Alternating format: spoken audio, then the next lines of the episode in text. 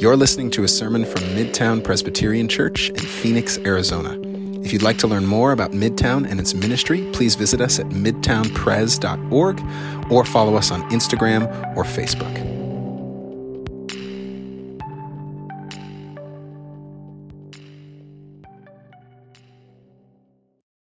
So glad to see everybody here today. My name is Gayle Parker, and um, I love the opportunity always when invited to bring the Word of God. On New Year's Day of this year, I was um, I baptized a 90 year old man in the home of his daughter and uh, amongst their extended family, his other children, grandchildren. Um, it was really quite an event. I don't want to use his real name, so I'm going to call him, for the purpose of this sermon, I'm going to call him Kenny Bell. Everyone that I grew up with knew about Kenny Bell because I grew up in the kind of small town where everybody knew everybody else's business. So everyone knew that Kenny drank way, way, way too much. And that he was like a renowned philanderer, womanizer. He was always stepping out on his wife. But I was told that somewhere in his 70s, he, he really settled down and became quite a, a loving and faithful husband to his wife until the day that she died. And sometime last year, late last year, he said to his daughter that he believed in Jesus and um, that he'd never been baptized. So Fast forward now to New Year's Day. And uh, I'm, I'm in this room, and I remember him, how he was. Haven't seen him in 50 years, and now I'm looking at him. And before I asked him the vows of baptism, I just felt really led to preach kind of a little short sermon. I looked him in the eye and I said, Kenny, God loves you. Kenny, God has always loved you. In all those years when you were living so far away from Him, Jesus has loved you and He's been pursuing you. He can't help it because that's who He is. And after some more remarks, kind of along that line, I said, All of heaven today is rejoicing that you have embraced God's love and that you're coming home. And tears filled this man's eyes, and tears filled the family's eyes. It was such a sweet time. Later that afternoon, I happened to be talking to somebody that I grew up with. And um, she's not a Christian, she's actually quite opposed to Christianity but she knows who I am. And I said, Do you remember Kenny Bell? Oh, yes, I remember Kenny Bell. He was the town drunk and, and a major philanderer, and he was a horrible father, mean to his sons, and an awful man. Of course, I remember Kenny Bell. I said, Well, I baptized him this morning. She said, there is not enough water in the world to wash away that man's sins.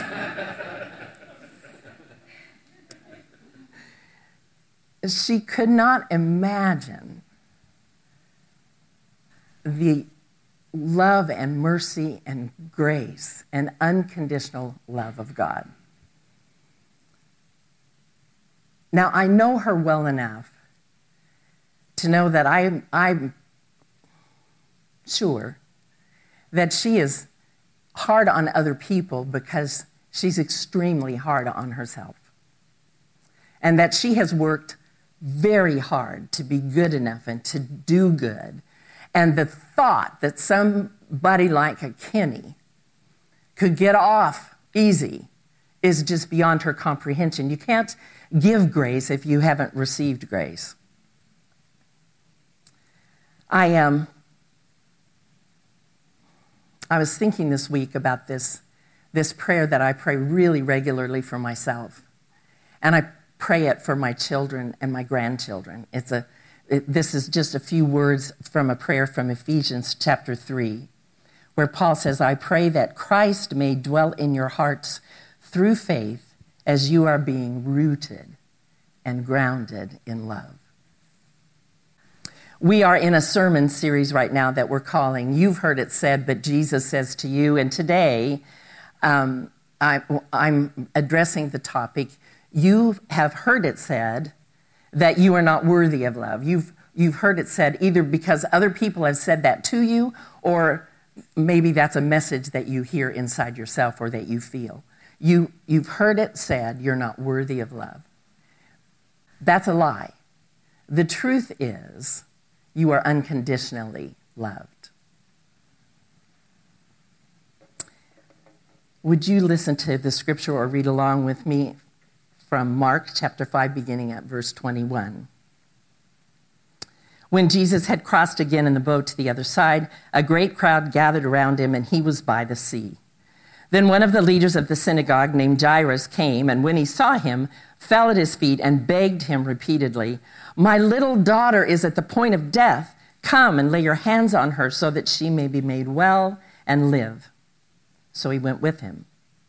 And a large crowd followed him and pressed in on him. And now there was a woman who had been suffering from hemorrhages for 12 years. She'd endured much under many physicians and had spent all that she had, and she was no better, but she grew worse. She'd heard about Jesus and came up behind him in the crowd and touched his cloak, for she said, If I but touch his cloak, clothes, I will be made well. Immediately, the hemorrhage stopped, and she felt in her body that she was healed of her disease. Immediately, aware that power had gone forth from him, Jesus turned about in the crowd and said, Who touched my clothes? And his disciples said to him, you see the crowd pressing in on you? How can you say, Who touched me? He looked all around to see who had done it, but the woman, knowing what had happened to her, came in fear and trembling, fell down before him, and told him the whole truth. He said to her, Daughter, your faith has made you well. Go in peace and be healed of your disease. While he was still speaking, some people came from the leader's house to say, your daughter is dead. Why trouble the teacher any further? But overhearing what they said, Jesus said to the leader of the synagogue, Do not fear, only believe. He allowed no one to follow him except Peter, James, and John, the brother of James. when they came to the house of the leader of the synagogue, he saw a commotion, people weeping and wailing loudly. When he entered, he said to them, Why do you make such a commotion and weep? The child is not dead, but sleeping. And they laughed at him. Then he put them all outside and took the child's father and mother and those who were with him and went in where the child was. He took her by the hand and said to her, Talitha cum, which means, Little girl, get up. And immediately the girl got up and began to walk around. She was, she was 12 years of age. At this, they were overcome with amazement. He strictly ordered them that no one should know this and told them to give her something to eat. This is the word of the Lord. Thanks be to God. Pray with me.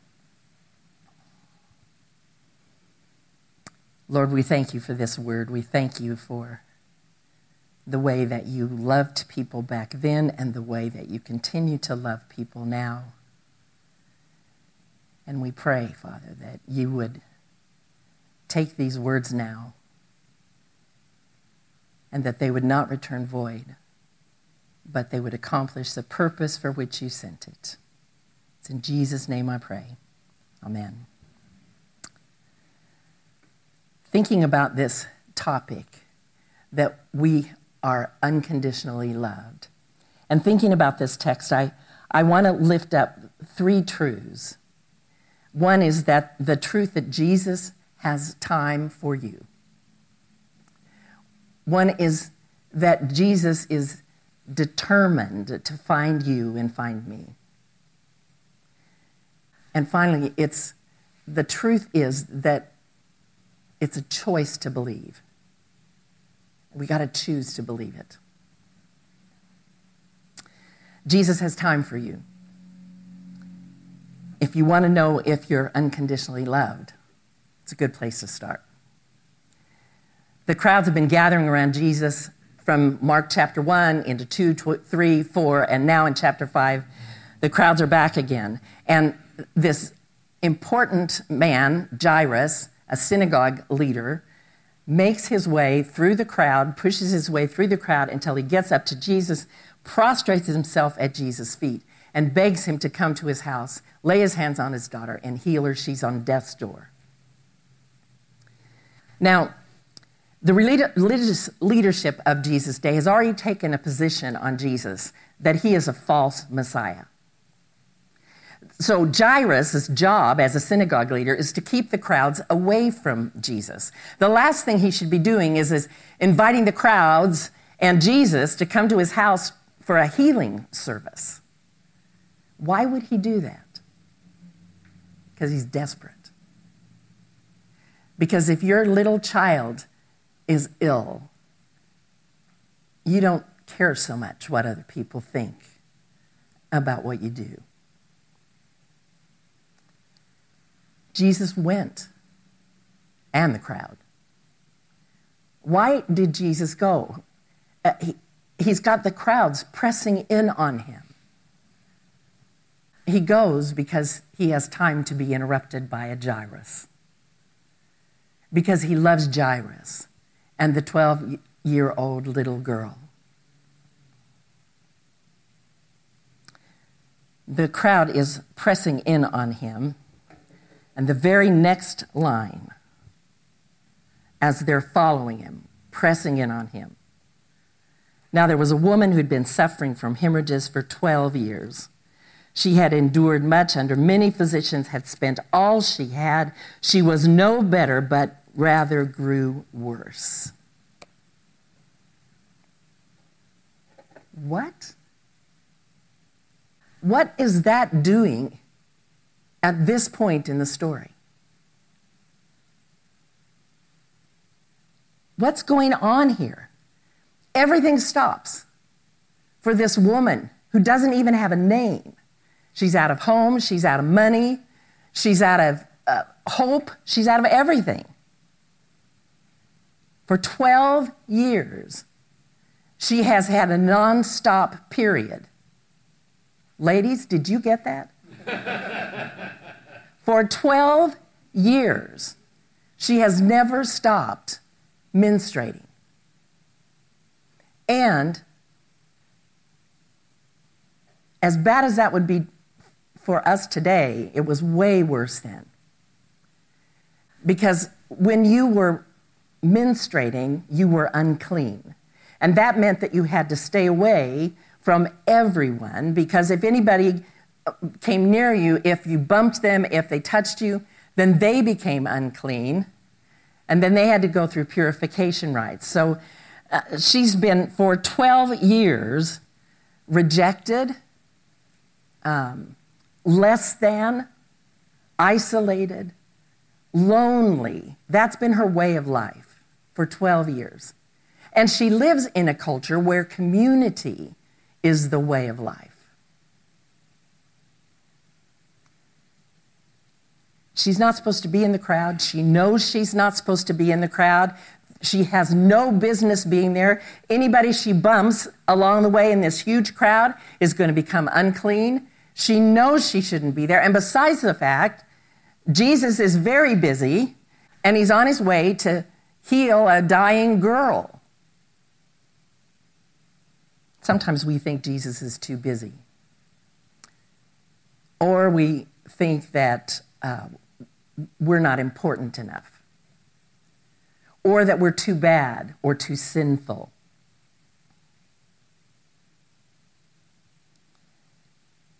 Those things are a lie. The truth is, Jesus has time to be interrupted even for you, even for me. Why? Because he loves us exactly as we are. Sometimes we're too busy to be interrupted. Sometimes we have prejudged people like the 90 year old Kenny I told you about, or people like this woman. And there's no way we're going to make time for them. I find that when I am too busy to make time, I need a heart check. And I need to really check. If my heart is closed to you, then is my heart closed to the unconditional love that God has for me, as well as the unconditional love that God has for you. God has time for you. God has time for your story. God has time for your shame, for your suffering. There was a, a woman I was talking to not very long ago, actually, and she was feeling very badly about herself. Her attitude sucked, and it really did. And complaining and griping and critical. And, and I don't know what she said, but something in me made me say to her, You know God loves you, right? She said, There is no way God could love me like this. There's no way God could love me like this. I said, Oh, you think God doesn't know? God loves you exactly like this. So stop running from God and burying yourself in self pity and, and go to Him and let Him love you. And let Him love you out of this. Let Him love you in such a way that His love will transform you and change you and move you to a better place, to a healing place. The woman doesn't know what's going to happen, right? Her plan is just sneak in behind him, touch his cloak, get out of there. But when she touches him, immediately she's healed and she knows it. And she wants to remain anonymous. But Jesus wants to know her. And so he says, Who touched my clothes? And the disciples go, Are you freaking kidding? Uh, half of Galilee is touching you right now.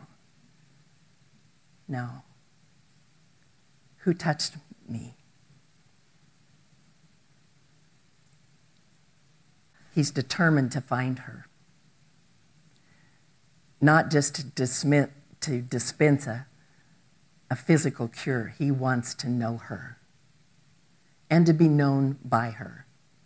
And this woman who has been in isolation for 12 years kind of a pariah type in her community. He wants them to know her.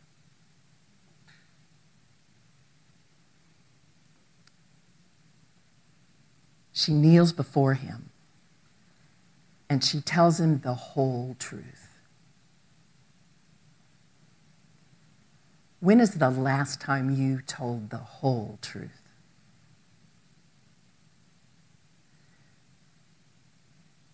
the whole truth that you've been hurt, but also that you've hurt others trying to fix your hurt. The whole truth. That you want healing, but you really want it without confession. The whole truth that you've made mistakes, for sure but that you've lost hope in the process that you're worth anything. The woman probably believes that Jesus has called her out because he wants to reprimand her, perhaps censure her. After all, she's made everybody that she's bumped along the way unclean. He's now unclean because she's touched him. And what she gets what she gets when she tells the whole truth is not disgust or censure. She gets compassion. She gets unconditional love.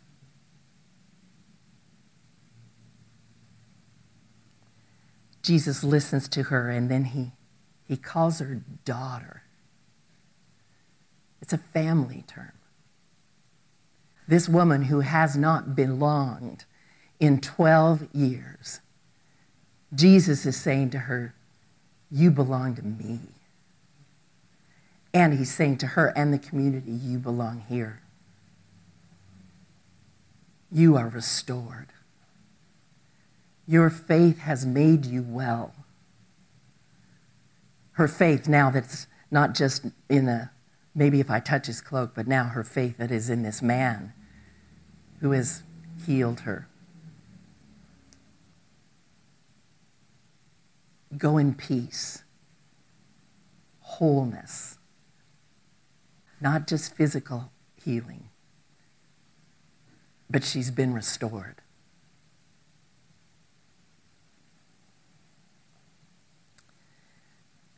The lie is that, that many people believe is that Jesus looks on us with disdain or disgust or he's disappointed.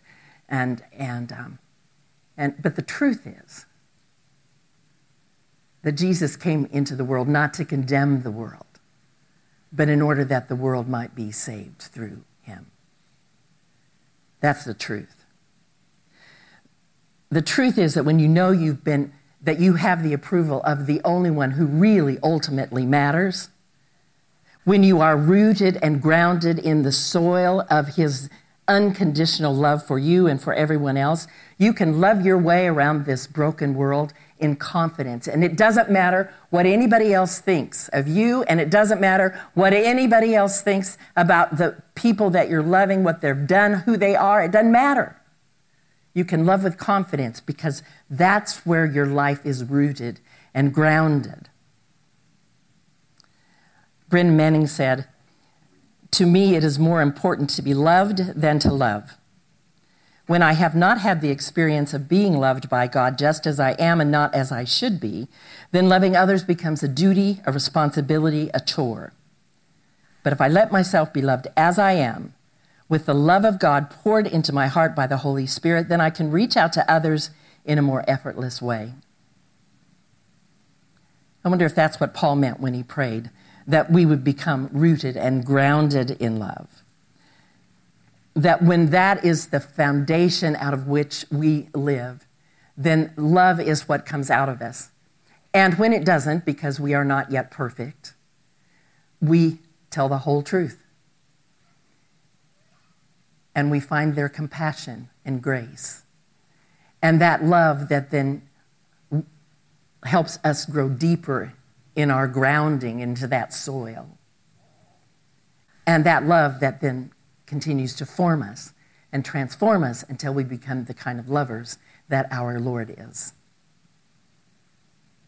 Here's some um, self examined questions that I want to lift up for us as we, as we think about this. We, especially if you're in church today, you probably would say, Oh, I know I'm unconditionally loved. I know God loves me. But knowing that here and, and living out of that soil are two very different things. So I've got some questions that I think are good reflective questions. Do you feel bad about, uh, yes, this, there is. Do you feel bad about um, yourself and guilty, ashamed, and it doesn't go away? It keeps coming back, and uh, confession isn't taking care of it. Do you crave the approval of others?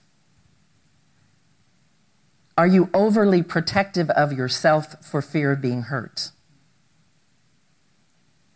Are you confident in reaching out in love to others no matter what, who they are or what they've done or what they've not done? Are you trying to prove yourself? Are you often defensive or critical of others? Do you compare yourself to others? Are you afraid of the truth about yourself? Who gets to decide if you are loved as you are? I'm going to answer that one for you. God does. You don't get to decide that. God does. How do you know God loves you? We sang it this morning. He gave his life for us. What more, what more proof do you need than you are dearly, deeply, unconditionally loved? Paul says in Romans 3 while we were yet sinners, Christ died for us. Not after you got your life together, not after you got it, your act together. Jesus is determined to find us, to make us whole, to love us as we are, but obviously to love us so much that that love then continues to form and transform us so that we don't stay in a place of unhealth, but we are being made well. Your faith has made you well. Go in peace and be healed of your disease, Jesus says.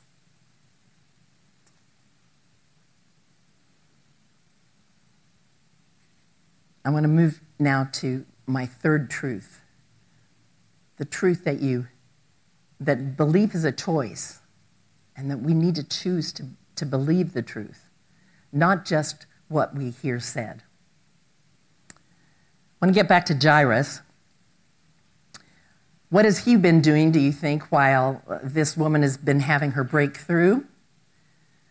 I think he may have been having kind of a breakdown right? They're on the way, they're on their way, they're making their way. His daughter's dying. He's, Jesus is following along, everyone's following along, and then all of a sudden, what happened? Where is he?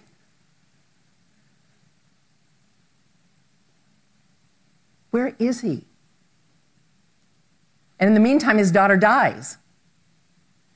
And, and they come and they tell him his daughter dies. And and they say, you know, don't bother, it's over. Don't bother Jesus anymore. And both, and then Jesus says to him, uh, he overhears this and he says, Don't be afraid. Only believe.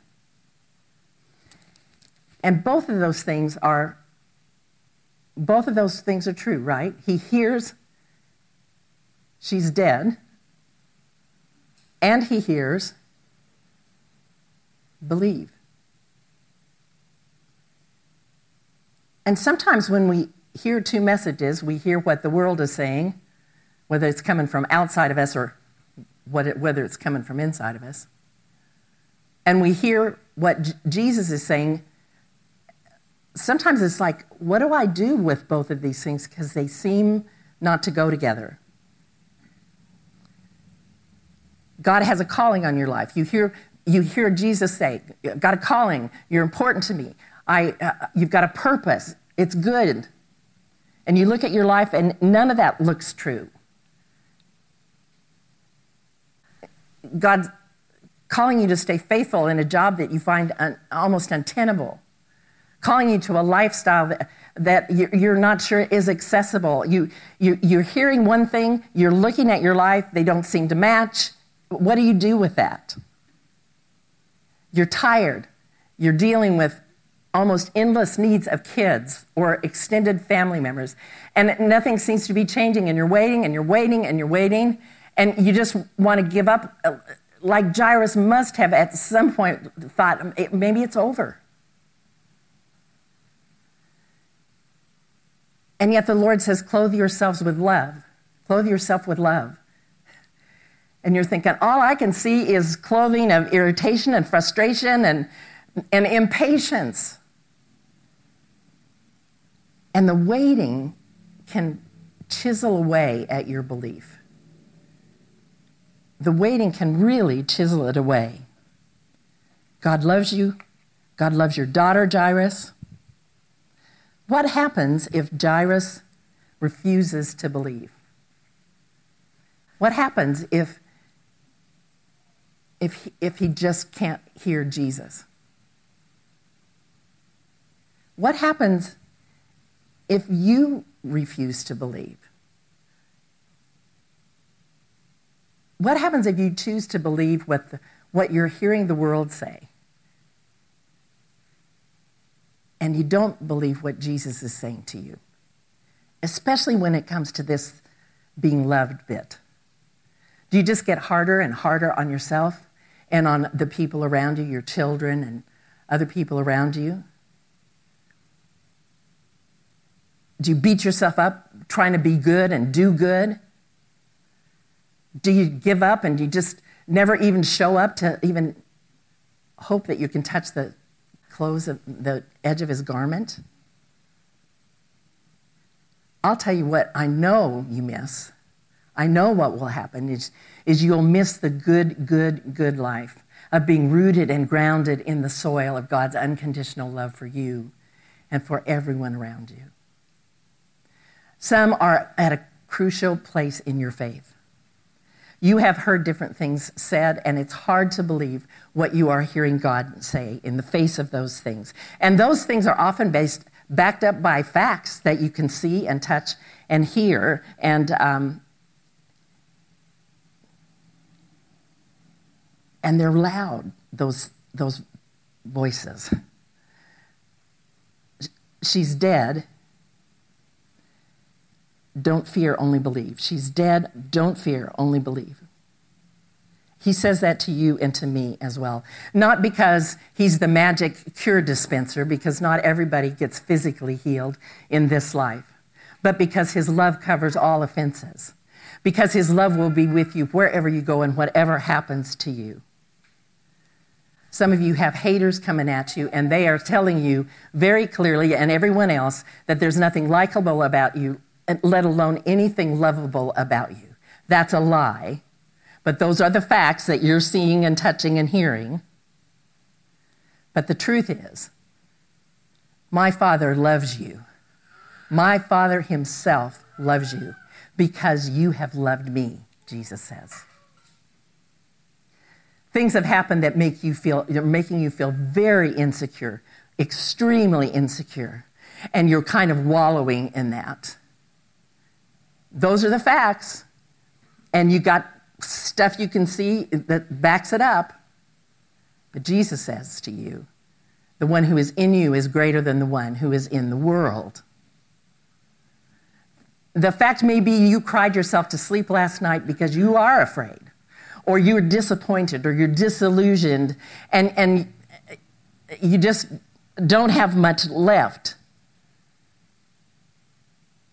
Those are the facts, but the truth is, weeping may linger for a night.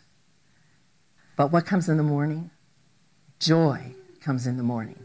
You're going to believe what you're hearing say? You're going to believe the facts of those things, or are you going to believe the truth of what God says? The truth is, uh, the, the things that you're seeing, the facts that you're hearing, are that friends are lying about you and gossiping about you, and uh, everything in you wants revenge. Everything in you wants revenge. But here's the truth on God rests my deliverance and my honor, my reputation. What are you going to believe? You're tired. You're tired of waiting. You're struggling over it. Everything in you just wants to throw in the towel. Those are the facts. You, you're hearing stuff and you've got facts to back it up. But here's the truth those who wait upon the Lord shall renew their strength. They shall mount up with wings like eagles. They shall run and not be weary. They shall walk and not faint. What are you going to believe? What are you going to believe? You feel all alone? Like no one maybe will ever love you? You look at your life, you say, well, that's reality. Everything says, everything in me is saying that's true. But what's really true? My beloved is mine, and I am his. You're going to believe what the world says, what your feelings say, or you're going to believe the truth of what God says. You are unconditionally loved. I'm going to close by asking you to pray the prayer that I have mentioned a couple of times. Um, it's going to be up on the screen. I want you to pray this for yourself. I want you to pray this for one another. I want you to pray this for everyone you love. And I want you to pray it like you mean it. I pray that Christ may dwell in your hearts through faith as you are being rooted and grounded in love. I pray that you may have the power to comprehend Is it not there? Oh, do I do I not have the longer prayer back there? Oh, okay. Well, then listen to me. Pray it with me as I as I pray it. I pray that you may have the power to comprehend with all the saints what is the breadth and length and height and depth, and to know the love of Christ that surpasses knowledge, so you may be filled with all the fullness of God. Now, to him who by the power at work within us is able to accomplish abundantly far more than we can ask or imagine, to him be glory in the church and in Christ Jesus to all generations forever and ever. Amen. Pray with me.